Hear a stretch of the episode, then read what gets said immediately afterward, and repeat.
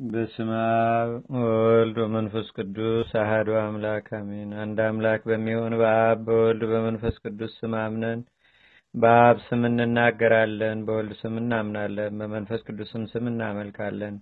በስመ አብ አብሎግሶን ማለት ለመናገር መብት ይሰጠኝ ማለት ነውና የእግዚአብሔር አብ ባለሟሎች ቸሮች አማላጆች የምትሆኑ እግዚአብሔር ልቦናችንን አይኖች ብርሃን ያደርግልን ዘንድ አሳስቡልን። እግዚአብሔር ያከበረው ቸር የአብ የወልድ የመንፈስ ቅዱስ ተክል የሚሆን ተክለ ሃይማኖት ከሰራው ከብዙ ስራው ጥቂት እንነግራችሁም ዘንድ የእግዚአብሔር ወዳጅ ሰማይን እንደ ጣሪያ ምድርን በውሃ ላይ እንደ ስጋጃ የዘረጋት እርሱ ድንቅ ረቂቅ የሚሆን የጌትነቱን ምስጢር እንናገር ዘንድ አዎን አይነ ልቦናችንን ብሩህ ያድርግልን። መጉደል ከሌለበት ከጌትነቱ ባህር ቀርተህም ታረካን ዘንድ ማለት ፈጽመህም ትነግረን ዘንድ ታስተምረንም ዘንድ በበጎ ስራ የሚጋደል የአባታችን የክቡር ተክለ ሃይማኖትን ነገርም ትነግረን ዘንድ ብሩህ በሚሆን በጌትነቱ እውቀት ልቦናህን ብሩህ ያድርግልህ በእውነት ለዘላለሙም። በባህሬ በህልውና አንድ በሚሆኑ በሶስቱ ስም እናምናለን ማለት ቅድመ ዓለም ከአብ ያለ እናት መወለዱን እናምናለን እንረዳለን። በእምነታችንም እንጸናለን ማለት ነው። በሰማያት ከመፈጠራቸው አስቀድሞ ክቡር የሚሆን የአብ የባህሬ ልጁ ዘመን ሳይቆጠርለት ከጌትነቱ ጽናት የተነሳ ከሌላ ባህሬ ያልተገኘ በስሙ ማመናችንን ያጸናልን ዘንድ በፍቅሩ ፍላጻም አነቃቅቶ በልቦናችንንም ያነሳሳው ዘንድ በወልድ ያመናችሁ በሉ አጥብቃችሁ ለምኑልን። አባታችን ተክለ ሃይማኖት ለብዙ ዘመን የሰራውንም ለመናገር እንችል ዘንድ በእውነት ለዘላለሙ ቅድመ ዓለም ከአብ ያለ እናት የተወለደ ከመቤታችን ለመወለዱ ዘራብሲ ተቀድሞት ያልተገኘ የባህሪ ልጁ እርሱ ሃይማኖታችንን ያጽናልን። በነቢያት ይወርዳል ይወለዳል ተብሎ የተነገረ እርሱ ሐዋርያት ወረደ ተወለደ ብለው የሚያስተማሩለት እርሱ በመንፈስ ቅዱስ መሰንቆ ቃኝነት የብፁዕ አባታችን የተክለ ሃይማኖትንም ስርዓት ነግረን ዘንድ የተዘጋ የልቦናህንም በር ይክፈትልህ። በአምላክነት በምትሰራ በጌትነቱ ፍቅር ፍላጻ የልቦናህን መሰረት ያናውፀው በእውነት ያለ ሐሰት በመንፈስ ቅዱስ ስም እናመልካለን ማለት ለመንፈስ ቅዱስ ለአብ ለወልድ ሰግዳለሁ ማለት ነው። ሶስትነታቸው ሳይታወቅ አስቀድሞ በባህሪ አንድ በሚሆን በአካል ሶስትነታቸው ከተቃውሞ በኋላ በአካል ሶስትነታቸው ከታወቀም በኋላ በባህሪ በህልውና አንድ በማድረግ ሶስቱን አካላት ማመን እንደዚህ ነው። መንፈስ ቅዱስ በገለጸልን አንደበት እንናገርም ዘንድ በመንፈስ ቅዱስ መስታወትነት ሃይማኖታችንን ይግለጽልን ይገልጽልንም ዘንድ ክቡር የሚሆን ተክለ መንፈስ ቅዱስ የሚባል አባታችን ተክለ ሃይማኖት መከራውን ሁሉ እየተቀበለ ከሰራው ስራ ፈጽመ የምንናገርም ዘንድ እናንተ በመንፈስ ቅዱስ የከበራችሁ የክርስቲያን ወገኖች በሉት ሃይማኖታችንን አዝኑልን። በእውነት ሃይማኖታችንን ያጽናልን ያጽናልን፣ አንደበታችንንም ይግለጽልን።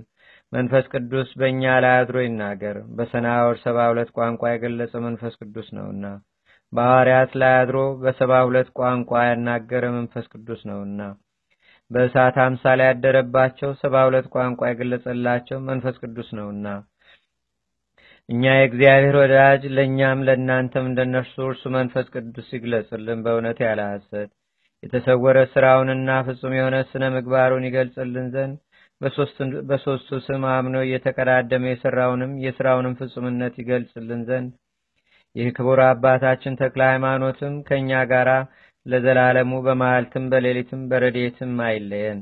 መከራውንም እየታገሰ የሰራውን ስራ ሁሉ አንብበንም እስክንፈጽም ድረስ ትርጓሜውንም ይገልጽልን ዘንድ በእውነት ያለ ሐሰት የብፁዕ አባታችን የክቡር ተክለ ሃይማኖት ገርልንም ማንበብ ከጨረስን በኋላ እኛንም እናንተንም አይለየን። አጠ የሚሆን ጸሐፊውንም በዚህ ዓለም በሚመጣውም ዓለም አይለየን። ለዘላለሙ በእውነት ይሁን ይደረግልን፣ አሜን። አባታችን አቡነ ተክለ ሃይማኖት ከሰራው በዕለተ ረቡዕ ከሚነበብ በከፊል እናሰማለን። ከሶስት ዓመት በኋላ በዚህ ገዳም ሳለ ሶስት ጊዜ ተክለ ሃይማኖት ተክለ ሃይማኖት ተክለ ሃይማኖት ብሎ ከሰማይ ቃል ጠራው።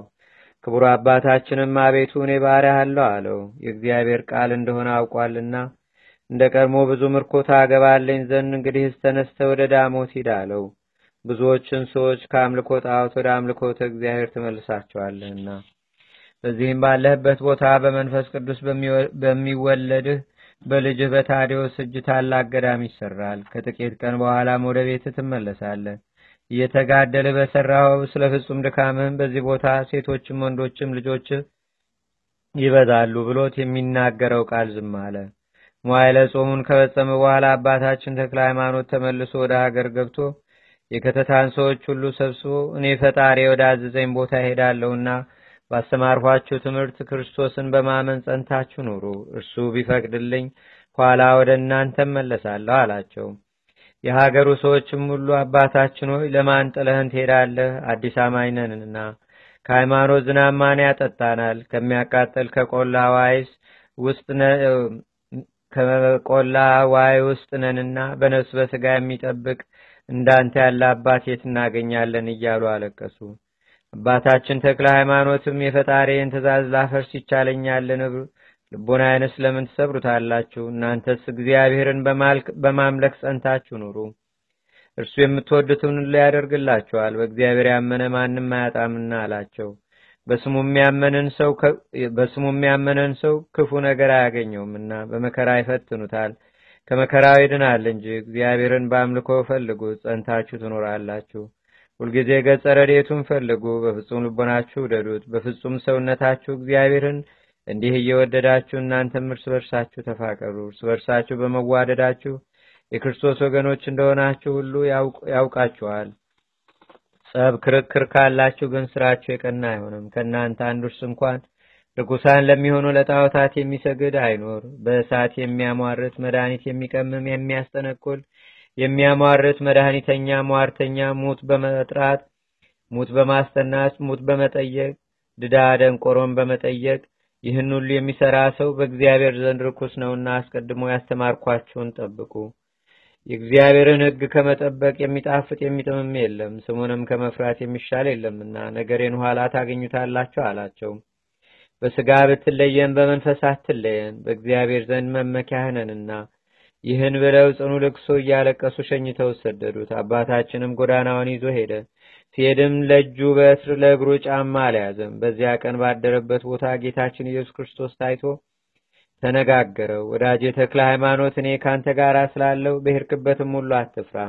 ወደምትሄድበት ሁሉ የምትቀመጥበት የብርሃን ሰረገላ ይሆንልህ። ወንጌልህን እያስተማርክ ሕዝቡን በእኔ ስም አሳምን። ይህንም ከነገረው በኋላ ከእርሱ ተሰወረ። ከዚያች ቀን ጀምሮ በሰረገላ ብርሃን እየተቀመጠ ይሄድ ጀመረ። ጌትነቱን የምትናገር ወንጌልን የሸዋ ክፍለ ሀገር ሁሉ እየዞረ አስተማረ። ወደ እነ ስድስቴ ወርዶ ዊፋት ወደሚባል ወደ ታላቅ ተራራም ደረሰ። ወደ ተራራው በወጣ ጊዜም በላይ አጋንንት ሲደነፉ አገኛቸው። ድምፃቸውም ወደ ሰልፍ እንደሚገባ እንደ ፈረስ ኮቴ ነው። እንደ ውሻ እንደ ጎርጥ ይጯጯሃሉ። አባታችን ተክለ ሃይማኖትም ወደ እርሱ እስኪደርሱ ዝም አላቸው። ጊዜው መሽቶ ነበርና የአገሩም ሰዎች ያመልኳቸው ይሰግዱላቸው ነበር። ወደ እርሱ በደረሱም ጊዜ በመስቀል አማተበባቸው። ሁሉም በነፋስ ፊት እንዳለ ጢስ በነው ጠፉ። ብፁዕ አባታችን ግን ሌቱን ሁሉ በጸሎት በምስጋና አደረ። በነጋም ጊዜ የአገሩ ሰዎች እንደ ልማዳቸው ልዩ ልዩ የሆነ ምግብና መጠጥ እንዲሁም ያርዱላቸው ዘንድ ላሞች ይዘው መጥተው ብፁዕ አባታችን ወዳለበት ወደ ተራራው ወጡ። ከዚያ በደረሱ ጊዜ ይሰግዱ ጀመር። ብፁዕ አባታችንም እሊህ ሰዎች የሚያደርጉትን ያይ ተነሳና ለአጋንንት ሲሰግዱ አያቸው። በመንፈስ ቅዱስ ፍቅር እሳትነት ልቦናውም ነደደ። በአራቱ ማዕዘን በመስቀል እያማተበ በስመ አብ ወወልድ ወመንፈስ ቅዱስ ብሎ አሰምቶ ተናገረ። እሊህም ሰዎች ግሩም ከሚሆን ከቃሉ ጩኸትም የተነሳ ደንግጠው እንደ ድንጋይ ሆኑ። ብፁዕ አባታችንም ሰማይን ምድርን በሰማይ በምድርም ያለውን ሁሉ ለፈጠረ ለእግዚአብሔር መስገድ ትታችሁ ለርኩሳን አጋንንት ለምን ትሰግዳላችሁ? አላቸው። እነርሱም በፍጹም ፍርሃት ደንግጠው አቤቱ ከሆነ ጀምሮ እንዲህ ያለ ስም የሰማንበት ጊዜ የለም አሉት። ብፁዕ አባታችንም ቀድሞስ ያለ እውቀት አደረጋችሁ፣ ዛሬ ግን እንዳትጠፉ ለእግዚአብሔር ስገዱ። ለርኩሳን አጋንንት የሚሰዋ ሁሉ ከወገኑ ካራ ፈጽሞ ይጠፋልና አላቸው። ብንተውም ፈጣሪያችን ዝም ይለናልን? በዚህ ካልሰገድንለት ካልሰዋንለት ወንዶችን ሴቶችንም ልጆቻችንን ይገልብናል፣ ገንዘባችንን ሁሉ አገራችንንም ያጠፋብናል። ስለዚህ እንገዛለታለን አሉት። አባታችንም ተክለ ሃይማኖት እኔ ያየው ዘንድ ወዴት አለ አላቸው። በሌሊት ነው እንጂ ቀን አይታይም አሉት። ብፁዕ አባታችንም በእውነት በጨለማ ይታይ ይሆናል። ስራው ክፉ የሆነ ብርሃንን ይጠላል። ስራውም እንዳይገለጽበት ወደ ብርሃን አይመጣምና፣ ስራው በጎ የሆነ ግን ወደ ብርሃን ይመጣል፣ ስራው ይገለጽለት ዘንድ። ሁለንተናው ጨለማ እንደሆነ በዚህ ወቁት። ዳግመኛስ ወደ እናንተ የሚመጣበት ጊዜ በምን ታውቁታላችሁ? አላቸው። እሳት ለብሶ በጅብ ተቀምጦ እንደ ክረምት ነጎድጓድ እያሰማ ይመጣል። በጅብ የተቀመጡ ብዙ ሰዎች በግራ በቀኝ ይከቡታል። ሁሉም በአፋቸው እሳት እያናፉ ይመጣሉ አሉት። ብፁዕ አባታችንም እንዲህ አላቸው፣ በእውነት ርኩስ ነው፣ ከፈረሶችም እሱ ይረክሳል። እስኪ እስኪ መሽ ድረስ እንጠብቀው። ያሸነፈኝ እንደሆነ እሰግድለታለሁ፣ እኔ ያሸነፍኩት እንደሆነ ለእኔ ፈጣሪ ትሰግዳላችሁን? አላቸው። አንተ ካሸነፍከው አዎን ለአንተ አምላክ እንሰግዳለን አሉት። በመሸ ጊዜም ግሩሜ አይደለ ይህ ጋኔን እንደ ልማዱ ባለው ግርማ መጣ። አባታችን ተክለ ሃይማኖትም ተነስቶ በመስቀል አማተበበት፣ ከተቀመጠበትም ጅብ ላይ ወደቀ። እንደ ጢስም ተኖ ጠፋ። ከእሱ ጋርም ያሉት ከቦታችን ከቦታችን አስወጥቶ የሚያሳድደን ማን ነው እያሉ ከነጅቦቻቸው ተበተኑ። የአገሩም ሰዎች ይህን ባዩ ጊዜ አምላክ በእውነት ሁሉን የሚያሸንፍ ኃያል ነው እያሉ ደንግጠው ከአባታችን እግር ላይ ወደቁ። ብፁዕ አባታችንም እንዲህ አላቸው፣ እንግዲህስ አትፍሩ። ለአብ ለባህሪ ልጁ ለኢየሱስ ክርስቶስ ለባህሪ ሕይወቱ ለመንፈስ ቅዱስ ስገዱ። እርሱ ሁላችሁም እስክትመለሱ ድረስ ከእናንተ ማንንም ማን ሊያጠፋ አይወድምና ፍየልና ላም ልትሰውለት አይፈልግም። የላም ስጋ አይበላምና ወይም የፍየል ደም አይጠጣምና በመገዛት ስገዱለት፣ በእውነት አምልኩት እንጂ እርሱ ብቻ የፍጥረት ሁሉ ፈጣሪ ነውና በሰማይ በምድርም በባህርም በቀላያትም ያለሱ ሌላ አምላክ የለምና እርሱ ይገድላል፣ እሱ ያድናል፣ ያደህያል፣ ያበለጸጋል፣ ያዋርዳል፣ ያከብራል። ምንም ምን የሚሳነው ስራ የለም። ለእንደዚህ ያለው ንጉሥ እመኑበት የዘላለም ሕይወት ታገኙ ዘንድ። ይህን የመሰለ ሁሉ ብፁዕ አባታችን እስኪነጋ ሲያስተምራቸው አደረ። እሊህም ሰዎች ይህ ድል የነሳኸው አምላካችን አንተ ከኛ ዘንድ ከሄድክ ይገድለናል፣ ገንዘባችንንም ሀገራችንንም ያጠፋብናል፣ ምን እናደርጋለን አሉት። አባታችንም ተክለ ሃይማኖት ፈጽማችሁ በእግዚአብሔር ካመናችሁ በምንም አያሸንፋችሁም፣ ይህ ጋኔን ደካማ ነውና ሲያሳምማችሁ ነበረ። ወንዶች ሴቶች ልጆቻችሁንም ሀገራችሁንም ገንዘባችሁንም ያጠፋባችሁ ነበር። ዛሬስ ሂዳችሁ ለአገሩ ሰው ሁሉ ንገሩ፣ የታመመበት በሽተኛውን ሁሉ ይዞ ይምጣ። የፈጣሪን ኃይል ታየው ዘንድ እርሱ ሳትጥሩ ዋጋ ሳትሰጡም ያድናቸዋልና። እነርሱም ደስ ብሏቸው ተነስቶ ወደ ቤታቸው እየሮጡ ሄደው ለአገሩ ሰዎች ሁሉ ነገሩ። የአገሩም ሰው ሁሉ ደስ እያላቸው ተሰበሰቡ። በሽተኞችንም ሰበሰቡ። ቁጥራቸውም አስራ ሁለት አንካሳ፣ አስራ ሶስት ጎባጣ፣ ሰባት ጋኔን የሚጥላቸው አስር እውራን ነበሩ። በአልጋ እየተሸከሙ አመጧቸው። ገና ከአባታችን ከተክለ ሃይማኖት ዘንድ ሳያደርሷቸውም በሩቁ ባዩት ጊዜ አንተ ክፉ ሰው የከተታ የጽላልሽን አውራጃ የተውንልህ አይበቃህምን? ከዚህም ልታሳድደን መጣህን? እያሉ ያደሩባቸው አጋንንት ጮኹ። ዘወትር እንዲህ እየፈጠንክ ስትሄድ በእግርህ ነው ወይስ በነፋስ ትቀመጣለህን? ካንተ የምንሸሽበት አጣን። አሁንም መከራ አታጽናብን፣ ወደን እንሄዳለንም አሉት። ብፁዕ አባታችንም የተሸከሟቸውን ሰዎች ፈጥናችሁ ወደ እኔ አምጧቸው አሏቸው። ወደ እርሱ ሲያመጧቸው የሚያደሩባቸው አጋንንት ጮኹ። እንግዲህ ወደዚህች ሀገር አንመለስም እያሉ በመማል በጥቁር ባሯ አምሳል እየወጡ ሄዱ። ዝንጀሮ መስለውም የወጡ አሉ። ሸሽተው ከዱር ከገደልም ገቡ። ድውያኑም ዳኑ፣ እጉራኑም አዩ። ከዚያም ያሉ ሰዎች ይህን ታምራት ባዩ ጊዜ አባታችን በረከትህን እንቀበል ዘንድ ባርከን እያሉ ከተክለ ሃይማኖት እግር ስር ወደቁ።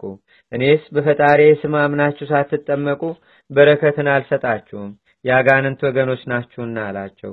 የዳኑትም የአገሩም ሰዎች አባታችን ያዘዝክንን ሁሉ እናደርጋለን አሉ። ብፁዕ አባታችንም በእግዚአብሔር ስም አምናችሁ ትጠመቁ ዘንድ አዛችኋለሁ አላቸው። ሁሉም ተነስተ ሁሉም ተነስተህ አጥምቀን አሉትና በአብ በወልድ በመንፈስ ቅዱስ ስም አጠመቃቸው። ቤተ ክርስቲያንም ስሩ ብሎ አዘዛቸውና ሰሩ። በውስጧም የጌታችንና የአምላካችን የመድኃኒታችን የኢየሱስ ክርስቶስ ቅዱስ ሥጋውን ክቡር ደሙን አቀበላቸው። በዚህም ጊዜ ቅዱስ ሚካኤል በዲያቆን አምሳል ይራዳው ነበር። በእነርሱ ዘንድ ልዩ ሶስት የሚሆኑ የስላሴን ሃይማኖትም እያስተማረ ዘጠኝ ወር ተቀመጠ። ከዘጠኝ ወር በኋላም ቅዱስ ሚካኤል ብፁዕ አባታችን እግዚአብሔር ያከበረ ተክለ ሃይማኖት ተነሳ አለው። ፈጣሪ ያዘዘህን ማድረግ ቸል አትበል። ስለዚህ ነገር የሀገሩን ሰዎች ሰብስቦ ባስተማርኳችሁ ሃይማኖት ጽኑ፣ እርስ በርሳችሁም ተፋቀሩ፣ እንግዳ መቀበልንም አትዘንጉ፣ እኔ ፈጣሪ ወደ ላከኝ ሄዳለሁና አላቸው። የአገሩም ሰዎች ይህን ሰምተው አባታችን አስተማሪያችን ለማን ትተህን ትሄዳለህ እያሉ ብዙ አለቀሱ። ጽኑ ልቅሶንም እያለቀሱ ሸኝተውት ሰደዱት። ብፁዕ አባታችንም በብርሃን ሰረገላ ተቀምጦ ሄደ። የናርትን አውራጃ ሁሉ አስተማረ። የጣዖቱን ቤትም አፈረሰ። የሰታልና የዊፅን ወንዝ ተሻግሮ ወደ ውራጌ ሄዶ ቢለት ከምትባል ተራራ ደረሰ። ይህችውም የአስማተኞች ቤተ መንግስታቸው ናት። ፍየልና ላም ይሰዉባታል፣ በእርሷም አጋንንት ይገለጹላቸዋል። ከዚያ የሚቀመጥ አንድ ንጉሳቸው ነበር። ሟርተኞች፣ መድኃኒት የሚቀምሙ ጠንቋዮች ከተራራው ስር በሸንጎ ሲሰግዱለት ይውላሉ። አንዳንድ ሺህ ሁለት ሁለት ሺህም የሚያሟርቱ እጅ መንሻቸውን ይዘው ቃል እስኪናገራቸው ድረስ እየጠበቁ ደግ የተናገረ እንደሆነ ደግ ነገር ያገኛሉ። ክፉ ቢናገር ክፉ ይደረግባቸዋል። ስለዚህ ነገር አንግሰውት ይኖሩ ነበር። ብፁዕ አባታችንም ይህን ሁሉ ስራቸውን አይቶ በሌላ ጎዳና ተሰውሮ ወጥቶ ይህ የጠንቋዮች ንጉሥ ካለበት ደረሰ። በወርቅ ዙፋን ተቀምጦ ወርቀ ዘቦ ግምጃ ለብሶም አገኘው። ፊቱን ጸፍቶ ከዙፋኑ ገልብጦ ጥሎ አንገቱን ረግጦ በደረቱ ላይ ቆሞ አንተ ክፉ የዲያብሎስ የግብር ልጁ የአጋንንት ወንድማቸው ክርስቶስ በደሙ የዋጃቸውን ሕዝብ ለምን ታስታለህ አለው። ይህም የጠንቋዮች ንጉሥ የሚናገረውን አጣ። መብረቅ ከሰማይ ብልጭልጭ ብሎ የጣለው መሰለው እንጂ ብፁዕ አባታችን ተክለ ሃይማኖት ወደ እርሱ በገባ ጊዜ አላየውም ነበርና። አሽከሮቹ ግን ብፁዕ አባታችንን ይዘው ከወዴት መጣህ? በምን ሥራ ከዚህ ደረስ? ማን አውጥቶ ከቤተ መንግሥት አገባህ? እያሉ ደም ካፍንጫውም ካፉም እስኪወርድ ድረስ ፊቱን ጸፉት። ወፍራም ወፍራም የብረት በትርም አምጥተው አጥንቱ እስኪደቅ ድረስ መቱትና ያን ጊዜ ሞተ። የዱር አራዊት ይብሉትም ብለው በድኑን አንስተው ከተራራው ስር ጣሉት። ቅዱስ ሚካኤልም መጥቶ ተክለ ሃይማኖት ጉዳት የለብህም ተነስ ብሎ ጠራው። ብፁዕ አባታችንም የተኛ ሰው እንዲነሳ ፈጥኖ ተነሳ። ቁስሉንም ዳሶ ከደዌው አዳነው። መከራ ፈጽሞ እንዳላገኘውም ሆኖ ዳነ። ይህንንም ሟርተኛ አንተ ድል ታደርገዋለህና ሂደህ ተዋጋው አለው። ብፁዕ አባታችንም በመንፈስ ኃይል ጎልምሶ ሂዶ ወደ ተራራ ላይ ወጣና ይህን የጠንቋዮቹን ንጉሥ በወርቅ ዙፋን ተቀምጦ አገኘው። ይህ የጠንቋዮቹ ንጉሥ ግን አባታችን ቅዱስ ተክለ ሃይማኖት ወደ እሱ ሲገባ አያየውም፣ ፊቱን ሲመታው ያየዋል እንጂ። በዚያችም ቀን ዳግመኛ አባታችን ተክለ ሃይማኖት ንጉሳቸውን ፊቱን ጸፍቶ ከዙፋኑ ጣለው፣ አልጋውንም አንስቶ በላዩ ሰበረው። ይኸውም የጠንቋዮች ንጉሥ አሽከሮቹን እንሆ የትናንትና ሰው ሲገለኝ ዝም ለምን ዝም ትላላችሁ እያለ ጮኸ። ባሮቹም በወዲያና በወዲህ እየሮጡ ቢገቡ ብፁዕ አባታችን ተክለ ሃይማኖት ጌታቸውን ሲመታ አገኙት። ፈጥነውም ይዘውት የብረት አለንጋ አምጥተው ብፁዕ አባታችን ተክለ ሃይማኖትን የጎኑ አጥንት እስኪታይ ድረስ ገረፉት። ዛሬስ እንግደለው እስኪ ቀድሞን ዛሬስ አንግደለው እስኪ ቀድሞ እንመርምረው ተባባሉና ከወዴት መጣ? አገርህስ ወዴት ነው? ስራህስ ምንድን ነው? ትላንት አልገደልንህምን? ዛሬ ማን አስነሳ? ከእኛ መድኃኒት ያንተ መድኃኒት ይበልጣልን? አሉት። አባታችን ተክለ ሃይማኖትም በእውነት ከእናንተ ፈጣሪ የእኔ ፈጣሪ ይጸናል። እኔ መድኃኒት አላውቅም፣ የእናንተን መድኃኒት ላጠፋ መጥቻለሁ እንጂ አላቸው። አገርህስ ወዴት ነው? አሉት። አባታችን ተክለ ሃይማኖትም አገሬን ለውሻ እናገራለሁን? ነገር ግን ውሾች ከእናንተ ይሻላሉ፣ ጌታቸውን ያውቃሉና አላቸው።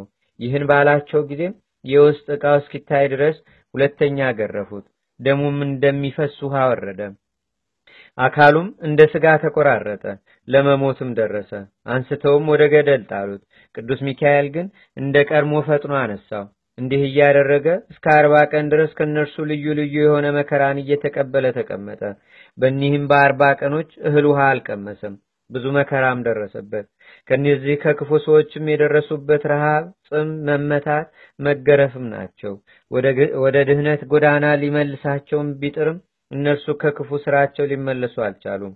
ከአርባ ቀንም በኋላም ብፁዕ አባታችን እንደ ደረቅ ድንጋይ የህሊናቸውን ጽናት የልቦናቸውንም መወፈር አይቶ ወደ እግዚአብሔር ለመነ። ጌታዬና አምላኬ ኢየሱስ ክርስቶስ በሀገሬ ሳለው የታየኸኝ አንተ አዲስ ሐዋርያ አድርጌሃለሁ፣ ወደ አዲስ አማኞችም እልክሃለሁ ያልከኝም አንተ ነህ። እኔ በሚሄድበትም በማድርበትም በትእዛዝ ጸንቼ እቀመጣለሁ እያለ ለመነ።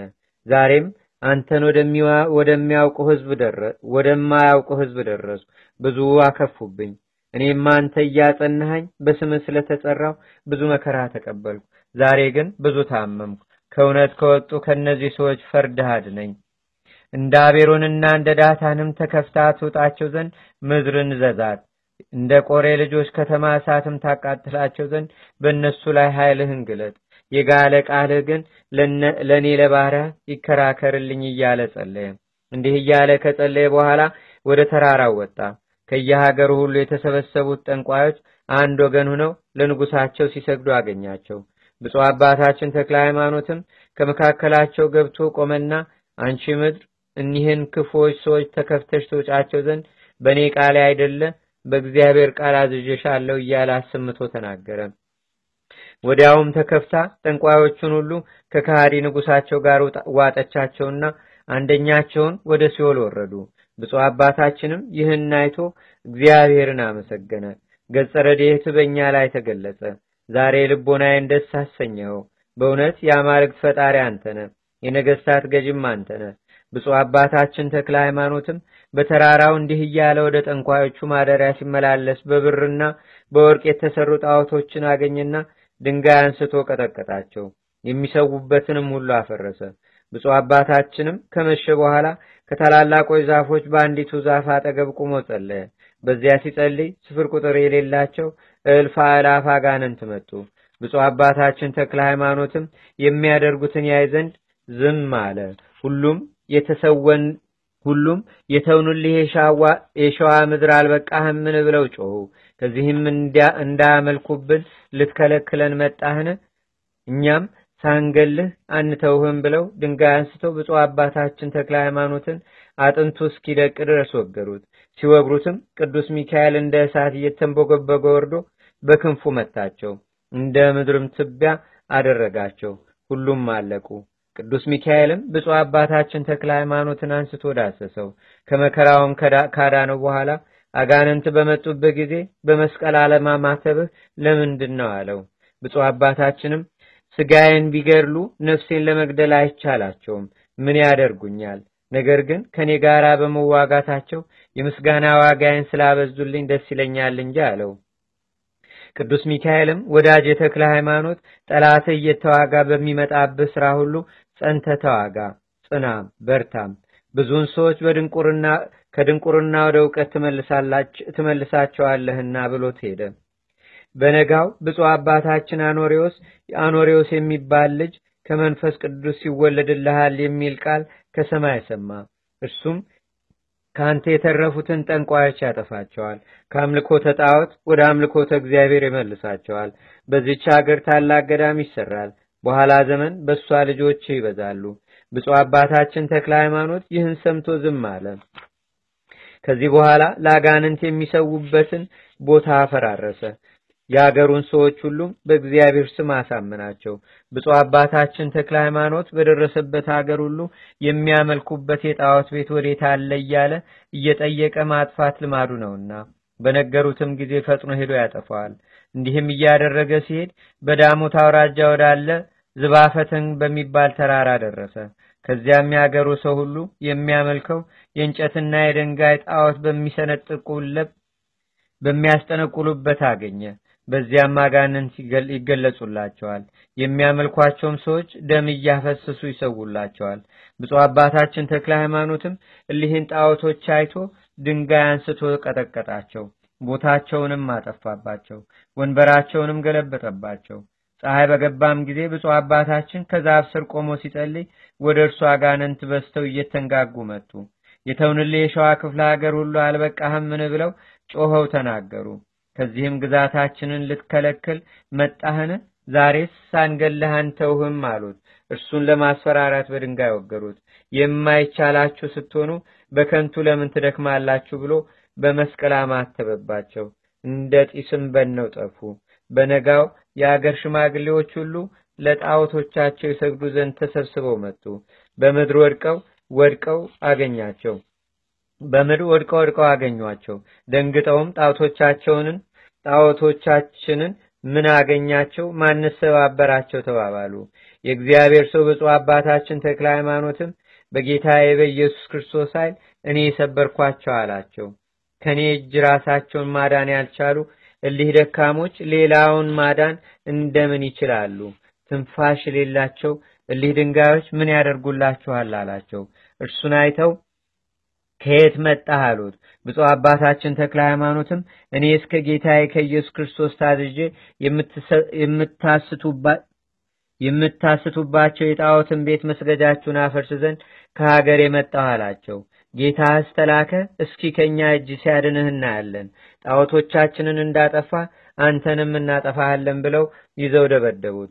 ነፍሱ ከስጋው ለመለየት እስኪደርስም ድረስ መከራን አጸኑበት። እኩሌቶቹ ንጉሥ የሚያመልካቸውን ጣዖቶች ሰብሯልና ንጉሡ ሳያውቅ እንግደለው አሉ። አጽንተው አሰሩት። ከእነርሱ አንዱ የዳሞት ገዢ የሚሆን የቀፈረ ውርም የሚባል ሰው ወሰደው። ለዚህም ለአገረ ገዢው ጋኔን የሚጥለው ልጅ ነበረው። ይህም አገረ ገዢ ወደ ቤቱ ለመግባት ሲመለስ ልጁ ሊቀበለው ወጣ። ያን ጊዜ ጋኔኑ በሰው ሁሉ ፊት ጣለው። ሁሉም ደነገጡ። ፍስሐ ጽዮንን እኔ ካንተ ምን አለኝ ብሎ ሰይጣኑ ጮኸ። አዲሱ ስምህንስ መጥራት አይቻለኝም። መከራ ታጽናብኝ ዘንድ ከዚህ ማና መጣ? ቀድሞ የሸዋን ክፍለ ሀገር ሁሉ ትሰብኩልህ እሊህ አልበቁህምን? በሄድኩበት እየተከተልክ ከየሀገሩ አስወጥተህ ሰደድከኝ። ዛሬም ከዚህ መጣ። በአንድ ሀገር የማታርፍ አንተ ክፉ አንተ ክፉ ሰው ከአንተ ወዴት እሸሻለሁ? ወዮልኝ! እኔና አንተ እስክትሞት ስንዋጋ እንኖራለን። ዝም ካላልክስ በሞተ ለሚ ልብ አድሬ ወደ ገደል ይጥልሃል። ከዚያ ትሞታለህ፣ እኔም ካንተ አርፋለሁ አለው። አገረ ገዥውም ይህን ነገር ሰምቶ ደንግጦ እስሩን ፈታው። ከፊቱ ወድቆም እጅ ነሳው።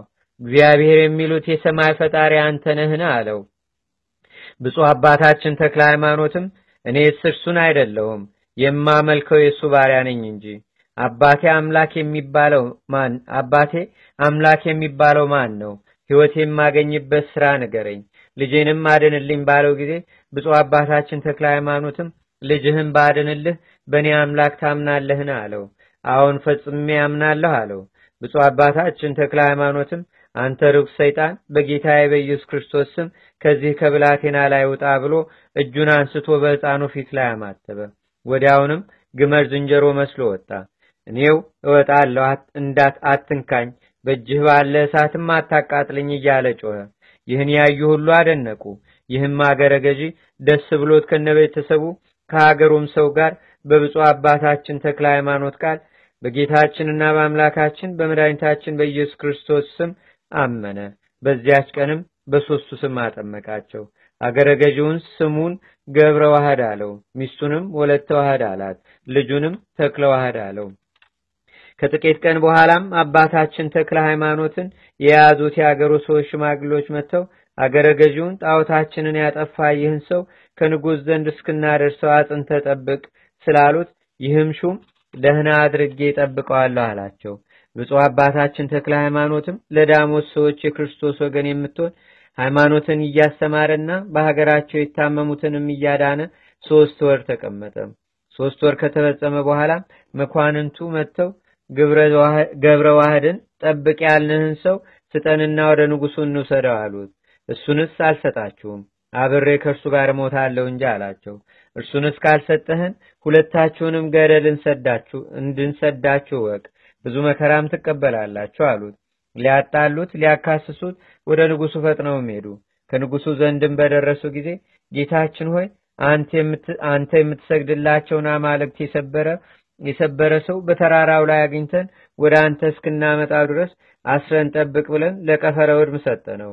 እነሆ ለእርሱ ጠበቃ ሆኖ ስጠን ብንለው ከእርሱ ጋር ሞታለሁ እንጂ እሱንስ አልሰጣችሁም አለን ብለው ከሰሱት። ንጉሥ ሆይ ያንተን አማልክት ክዷቸው እንደሆነ አናውቅም አሉት። ንጉሱም ሰምቶ እጅግ ተቆጣና ሁለቱንም ማስራቸው አምጡ ብሎ ኃይለኞች አሽከሮቹን ላከ። መልእክተኞቹም ከቀፈረ ውድም ቤት በደረሱ ጊዜ ብፁዕ አባታችን ተክለ ሃይማኖትን ጋኔን ሲያወጣ የእግዚአብሔር ጌትነቱ ቸርነቱ ለሀገሩ ሰው ሁሉ ሲያስተምር አገኙትና እሱንም ገብረ ዋህድንም አስረው ወሰዷቸው። በጎዳና ሲሄዱም ገብረ ዋህድ አባታችንን ተክለ ሃይማኖትን እንግዲህ አንተ የእግዚአብሔር ወዳጅ ስማኝ ልንገርህ፣ ከሸዋ የተማረከች ስለ አንድ ሴት ፍቅር ንጉሥ አእምሮውን ካጣ እነሆ ሀያ አምስት ዘመን ነው። በጣዖቱ ስራ ሊያገባትም ወዶ ብዙ ሰንጋዎች አረደ። ሳያገባትም ለጣዖቱ ሊያሰግዳት አክብራችሁ አምጧት ብሎ አዘዘ። ከጣዖቱ ፊት በቆመች ጊዜም መብረቅ ከሰማይ ድንገት መጥቶ ሁላችን እያየን ነጥቆ ወደ ሰማይ አወጣት። ከድንጋጼውም የተነሳ ብዙ ሰዎች ሞቱ። ንጉሱም ከዚያች ቀን ጀምሮ እስከ ዛሬ ድረስ አእምሮውን አጥቶ ኖረ። ከዚህ አእምሮ ማጣት ብታድነው ይተወን ይመስለኛል። ይህ ካልሆነ ይገድለናል አለው። ብፁዕ አባታችን ተክለ ሃይማኖትም ገብረ ዋህድ መከራን ትፈራለህን? አለ። ፈጣሪያችን በንጉሱ እጅ አይጥለንምና አትፍራ። ይህችንም ያልከኝን ሴት ነገር የእግዚአብሔር ቸርነቱን ታምራቱን ካየ በኋላ ነግረሃለሁ። ይህን እየተነጋገሩ ሂደው ከንጉሱ ዘንድ ሲደርሱ መልእክተኞቹ ለንጉሱ መጡ። ለንጉሱ መጡ ብለው ነገሩት። ወደ እኔ አምጧቸው ብሎ አዘዘና አምጥተው ከፊቱ አቆሟቸው። ብፁዕ አባታችን ተክለ ሃይማኖትን ሀገራችንን የምታጠፋ አንተ ክፉ ሰው ሀገር ወዴት ነው ባለው ጊዜ ብፁዕ አባታችን ተክለ ሃይማኖትም አንተ ጎስቋላ አእምሮህን ያጣህ እኔን ሳታውቅ አገሬን ትጠይቀኛለህን? አለው። ሙተለሚም አገርህ ወዴት ነው? ወገንህስ ምንድን ነው? አለው። ብፁዕ አባታችን ተክለ ሃይማኖትም እኔ እስከ ምስራቅ የመጣው የክርስቶስ ወገን ነኝ አለው። እርሱም ከዚህ ማን አደረሰ? አለው።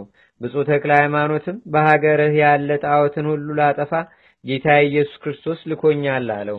ንጉሱም በሰማ ጊዜ ተቆጥቶ የኔን ጣዖት የምታጠፋ አንተን ሊያመልኩ መታሃልን?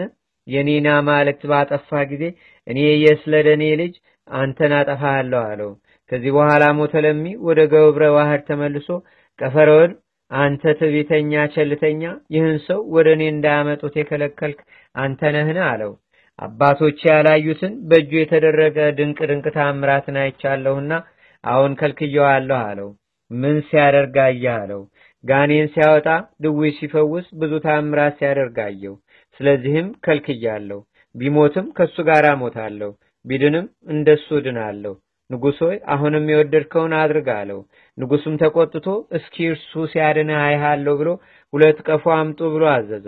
ሁለቱንም በሁለት ቀፎ አድርጋችሁ የቀፎውን አፍ ዘግታችሁ በእርጥብ ቁርበት ጠቅላችሁ ጦመ ግራር ወደሚባል ወደ ታላቁ ገደል ስደዷቸው ብሎ አዘዘና እንዳዘዛቸው አደረጉ። ወደ ገደል በሰደዷቸውም ጊዜ ቅዱስ ሚካኤል ከእግዚአብሔር ታዞ መጥቶ ከምድር ሳይደርሱ በክንፉ ተቀበላቸውና የቀፎውን አፍ ሳይከፍት ከነቀፎ አምጥቶ ከሜዳ ላይ አኖራቸው። ፈጥነው ወጥተውም ገደል የሰደዷቸው ሰዎች ሳይመለሱ ከንጉሱ ፊት ሂደው ቆሙ። ብፁዕ አባታችን ተክለ ሃይማኖትም ሞተለሚን አንተ ከሃዲ ገደል ያስጣልከን እኛ እንሆ መጣን እፈርም አለው። ከገደልስ ከቀፎስ ማናወጣቸው አለው። ብፁዕ አባታችን ተክለ ሃይማኖትም ሁሉ የሚቻለው ፈጣሪ ከገደል አወጣን አለው። ይህን ሲነጋገሩ ገደል የሰደዷቸው ሰዎች መጡ። ባዩአቸውም ጊዜ እጅግ ደነገጡ። ቀፈረ ውድምም በእውነት አምኗል፣ እኛም በዚህ ሰው ፈጣሪ አምነናል፣ ከገደል ሞት ራሱንም ሌላውንም ያዳነ በዚህ ሰው ፈጣሪ አምነናል አሉ። ብፁዕ አባታችን ተክለ ሃይማኖትም ፈጽማችሁ እመኑ፣ ኋላም ከዚህ የበለጠ ታያላችሁ አላቸው። ሞተለሚም እሊህ ሰዎች ሊያታልሉኝ በጎዳና ተማክረው ገደል ጣሉ ያልኳቸውን ሳይጥሉ ወደ እኔ መጥተዋል። በውስጣቸው አድርገው የጣሉባቸውንም ቀፎዎች አምጡ ብሎ አዘዘ። ቀፎዎቹም አፋቸው ቀድሞ እንደተዘጋ ተገኙ። ሌላ ደግሞ አስር ቀፎ አምጡ ብሎ አዘዘና ትእዛዜን ያፈረሱ እነዚያንም በውስጣቸው ጨምሯቸው። ያ መድኃኒተኛም ቀፈረ ውድምን እንደ ቀድሞ በቀፎ አድርጋችሁ ወደ ገደል ጣሏቸው በማለት የታመኑ አሽከሮቹን አዘዛቸው። እነርሱም እሺ በጅ አሉት። እኒህም በንጉሱ ዘንድ የታመኑ አሽከሮች ወጥተው አስር ቀፎ አሸክመው ንጉሱ ትእዛዜን አፈረሱ ያላቸውን አስሩን ሎሌዎቹን በአስሩ ቀፉ ጨምረው ብፁዕ አባታችንንም ገብረ ዋህድንም አድርገው ወደ ገደል ሊጥሏቸው ሲወስዷቸው የሚደረገውን ያዩ ዘንድ ብዙ የንጉሱ ሰራዊት ተከተሏቸው። ከገደሉ አፋፍን በደረሱ ጊዜ አስቀድሞ ብፁዕ አባታችንን ተክለ ሃይማኖትን ጣሉት። ቀጥሎም ገብረ ዋህድን ከሱም በኋላ አስሩን ጣሏቸው። ያን ጊዜም ቅዱስ ሚካኤል ወርዶ እንደ ቀድሞ በክንፉ ተቀብሎ ከሜዳ አውጥቶ ጣላቸው። ዳግመኛም ከቀፎ አወጣቸው። ብፁዕ አባታችን ተክለ ሃይማኖትም በፈጣሪ እስኪያምን ድረስ ሂደ ይህን ከሃዲ አሳፍረው አለው። እሊህም ገደል የሰደዷቸው ሰዎች የወደቁ መሰላቸው እንጂ የእግዚአብሔር መልአክ እንዳወጣቸው አላወቁም። እኒህም በንጉሱ ዘንድ የታመኑ ሰዎች ቁጥራቸው ሀያ አራት ነበር። ብፁዕ አባታችን ተክለ ሃይማኖትም በንጉሱ በር ፊት ለፊት ሆኖ ይህን ተአምር ያደረገለትን እግዚአብሔርን አመሰገነ። እሊህም የንጉሱ ወገን የሚሆኑ ሰዎች ከፊቱ ወድቀው ሰገዱ። ብፁዕ አባታችን ሆይ በአምላክህ እናምናለን። አንተ አምላክ እንደሆንክ አስረድተህ ንገረን፣ ሰውም እንደሆንክ የምንጸድቅበትን አስተምረን አሉት። ብፁዕ አባታችን ተክለ ሃይማኖትም እኔስ አምላክ አይደለሁም የአምላክ ባሪያ ነኝ እንጂ አምላክስ ኢየሱስ ክርስቶስ ነው። በሦስትነቱ ለሚያምኑበት የዘላለም ሕይወትን የሚሰጥ እርሱ ነው አላቸው። እንኪያስ እኛም የዘላለም ሕይወትን እናገኝ ዘንድ በስሙ አምነናል አሉ። ከዚህም በኋላ ብፁዕ አባታችን ተክለ ሃይማኖት ወገኖቹን አስከትሎ ወደ ንጉሱ ገብቶ አንተ ከሃዲ ይፈር፣ በጌታዬ በኢየሱስ ክርስቶስ ኃይልም ላሳፍር መጥቻለሁና አለው። ንጉሱም ደንግጦ የሚናገረውን አጣ። እነዚያም ሀያ አራቱ ሎሌዎች መጥተው ቀድሞስ ንጉሱ እንደተናገረ ገደል ያልጣሏቸው መስሎን ነበር። እኛም አገረ ገዡ ብዙ ገንዘብ ሰጥቶ አታሏቸዋል ብለን ነበር። ዛሬ ግን እኛ እኚህን ክፉ አድራጊዎች ካሳታቸው ሰው ጋር ጣልናቸው እየተባባሉ ከንጉሱ ደጅ ደረሱ። አፋቸው እንደ ቀድሞ ተዘግቶ አስራ ሁለት ቀፎ ተገኙ። ደንግጠውም ወደ ንጉሱ በገቡ ጊዜ አስራ ሁለቱን ሰዎች ከንጉሱ ፊት ቆመው አገኟቸው። ከእነርሱም አንዱ ብፁዕ ተክለ ሃይማኖት ንጉሱን ስለ ክፋቱ ይዘልፈው ነበር። እኒህም ሎሌዎች እጅግ እያደነቁ ቆሙ። እናንተም ከኒህ ከሐሰተኞቹ ጋር አንድ ሆናችሁን? ገደል ገደል ለምን አልጣላችኋቸውም? አላቸው። እኒህም የታመኑት አሽከሮቹ ንጉሥ ሆይ እኛስ አንተ እንዳዘዝከን ፈጽመን ጣልናቸው፣ ሐሰትም እንዳልተናገርንህ ሰራዊትህን ጠይቃቸው ስንጥላቸውም ያዩ ከእኛ ጋር ብዙ ጎብኚዎች ነበሩና፣ ነገር ግን ዛሬ ድንቅ ነገርን አየን። እነሆ አስራ ሁለቱ ቀፎች እንደ ቀድሞ አፋቸው እንደተዘጋ ከደጅህ ላይ አሉ። በውስጣቸውም ጨምረን የጣልናቸው ሰዎች እነሆ ከፊትህ ቁመዋል። ንጉሥ ሆይ ምን ትላለህ? የዚህ እንግዳ ሰው አምላክ ቢያድናቸው ነው እንጂ ሌላ ማን አዳናቸው? እኛም ዛሬ ከሞት በሚያድነን በዚህ ሰው አምላክ አምነናል። ርኩሳን ለሚሆኑ ለአንተ አማልክት አንሰግድምም አሉት። ብፁዕ አባታችን ተክለ ሃይማኖትም ልጆቼ ፈጽማችሁ መኑበት፣ የሚያድነው ከሞተ ስጋ ብቻ አይደለም ከሞተ ነፍስም ነው እንጂ አላቸው። ብፁዕ ሆይ ሁላችንም በአንተ አምላክ አምነናል ብለው ጮሆ ተናገሩ። ንጉሱም በብፁዕ አባታችን ተክለ ሃይማኖት ላይ ብዙ ተቆጥቶ አንተ ክፉ ሰው ከሀገርህ አስወጥተው የሰደዱ ከዚህ ትነግስ መስሎሃልን ብሎ ጦር በእጁ አንስቶ ብፁዕ አባታችን ተክለ ሃይማኖትን ሊወጋ ወዶ ሳለ ጦሩ ተመልሶ በእጁ ላይ ተጠመጠመና እንደ ሰም ከላዩ ላይ ተጣበቀ። የተሰበሰቡትም ሰዎች ይህን አይተው ማዳን በሚቻለው በዚህ ሰው አምላክ አምነናል እያሉ ጮሆ ተናገሩ። ንጉሱም ጭፍሮቹን እሊህ የተሰበሰቡትን ሁሉ ውጓቸው ብሎ አዘዘ። ጭፍሮቹም ወጥተው ከፊቱ ወግተው ገደሏቸው። በዚያችም ቀን በከተማው ደማቸው እንደ ውሃ ፈሶ የሞቱ ሰዎች ቁጥራቸው ሦስት መቶ አርባ ሺህ ሰማንያ ሰዎች ናቸው። በክርስቶስ ስም በሰማዕትነት የሞቱ እሊህም ቅዱሳን የማያልፍ ክብር ተቀበሉ። በረከታቸውም ከሁላችን ጋር ለዘላለሙ አድሮ በእውነት ይኑር አሜን።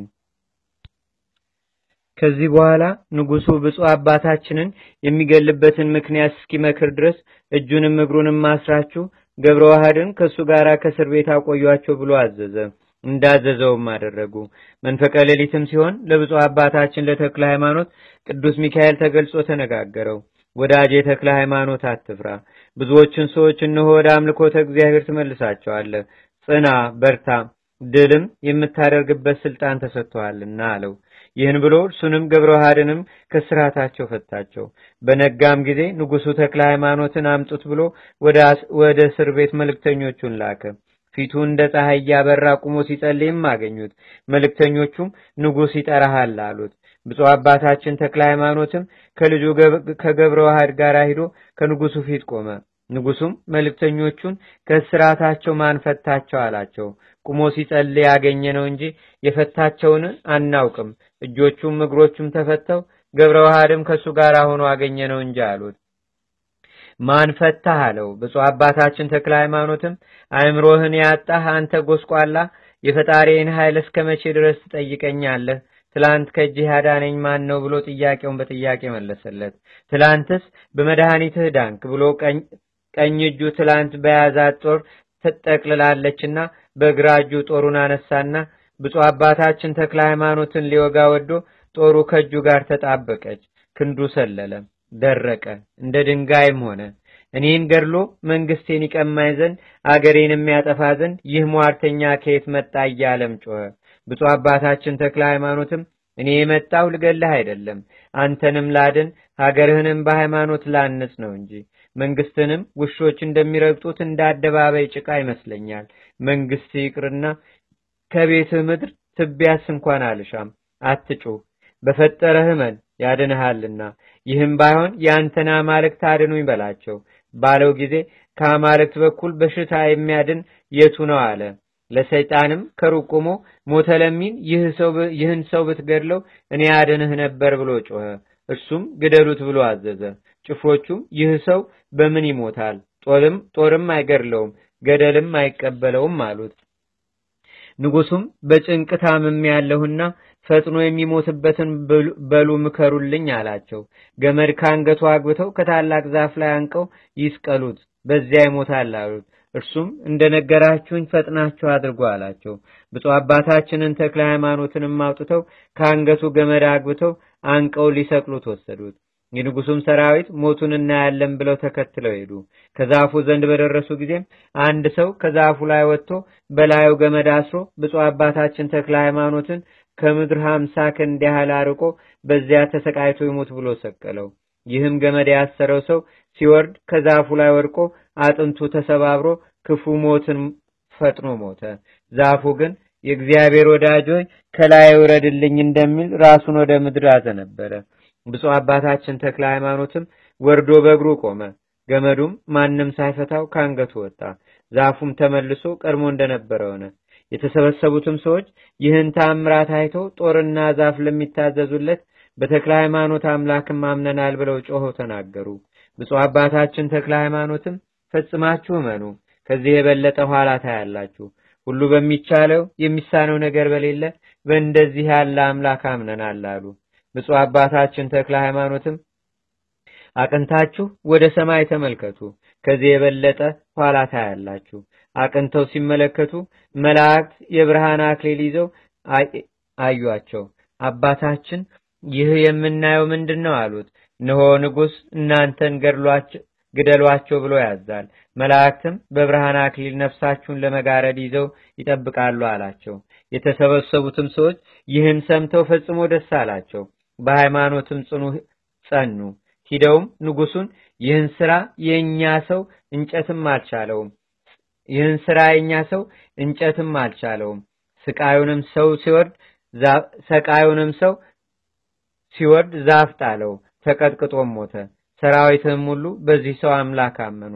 ጠንቋዮቹም ንጉሱን እርሱን የምንገልበት እስክንመክር ድረስ በዚህ ሰው አምላክ ያመነውን ሁሉ ግደሉ ብለህ እዘዝ አሉት። ንጉሱም በክርስቶስ ስም ያመነ ወንዱንም ሴቱንም ሁሉ ግደሉ ብሎ አዘዘና የንጉሱ ጭፍሮች ሰይፍ ሰይፋቸውን መዘው በክርስቶስ ያመኑትን ሁሉ ገደሏቸው።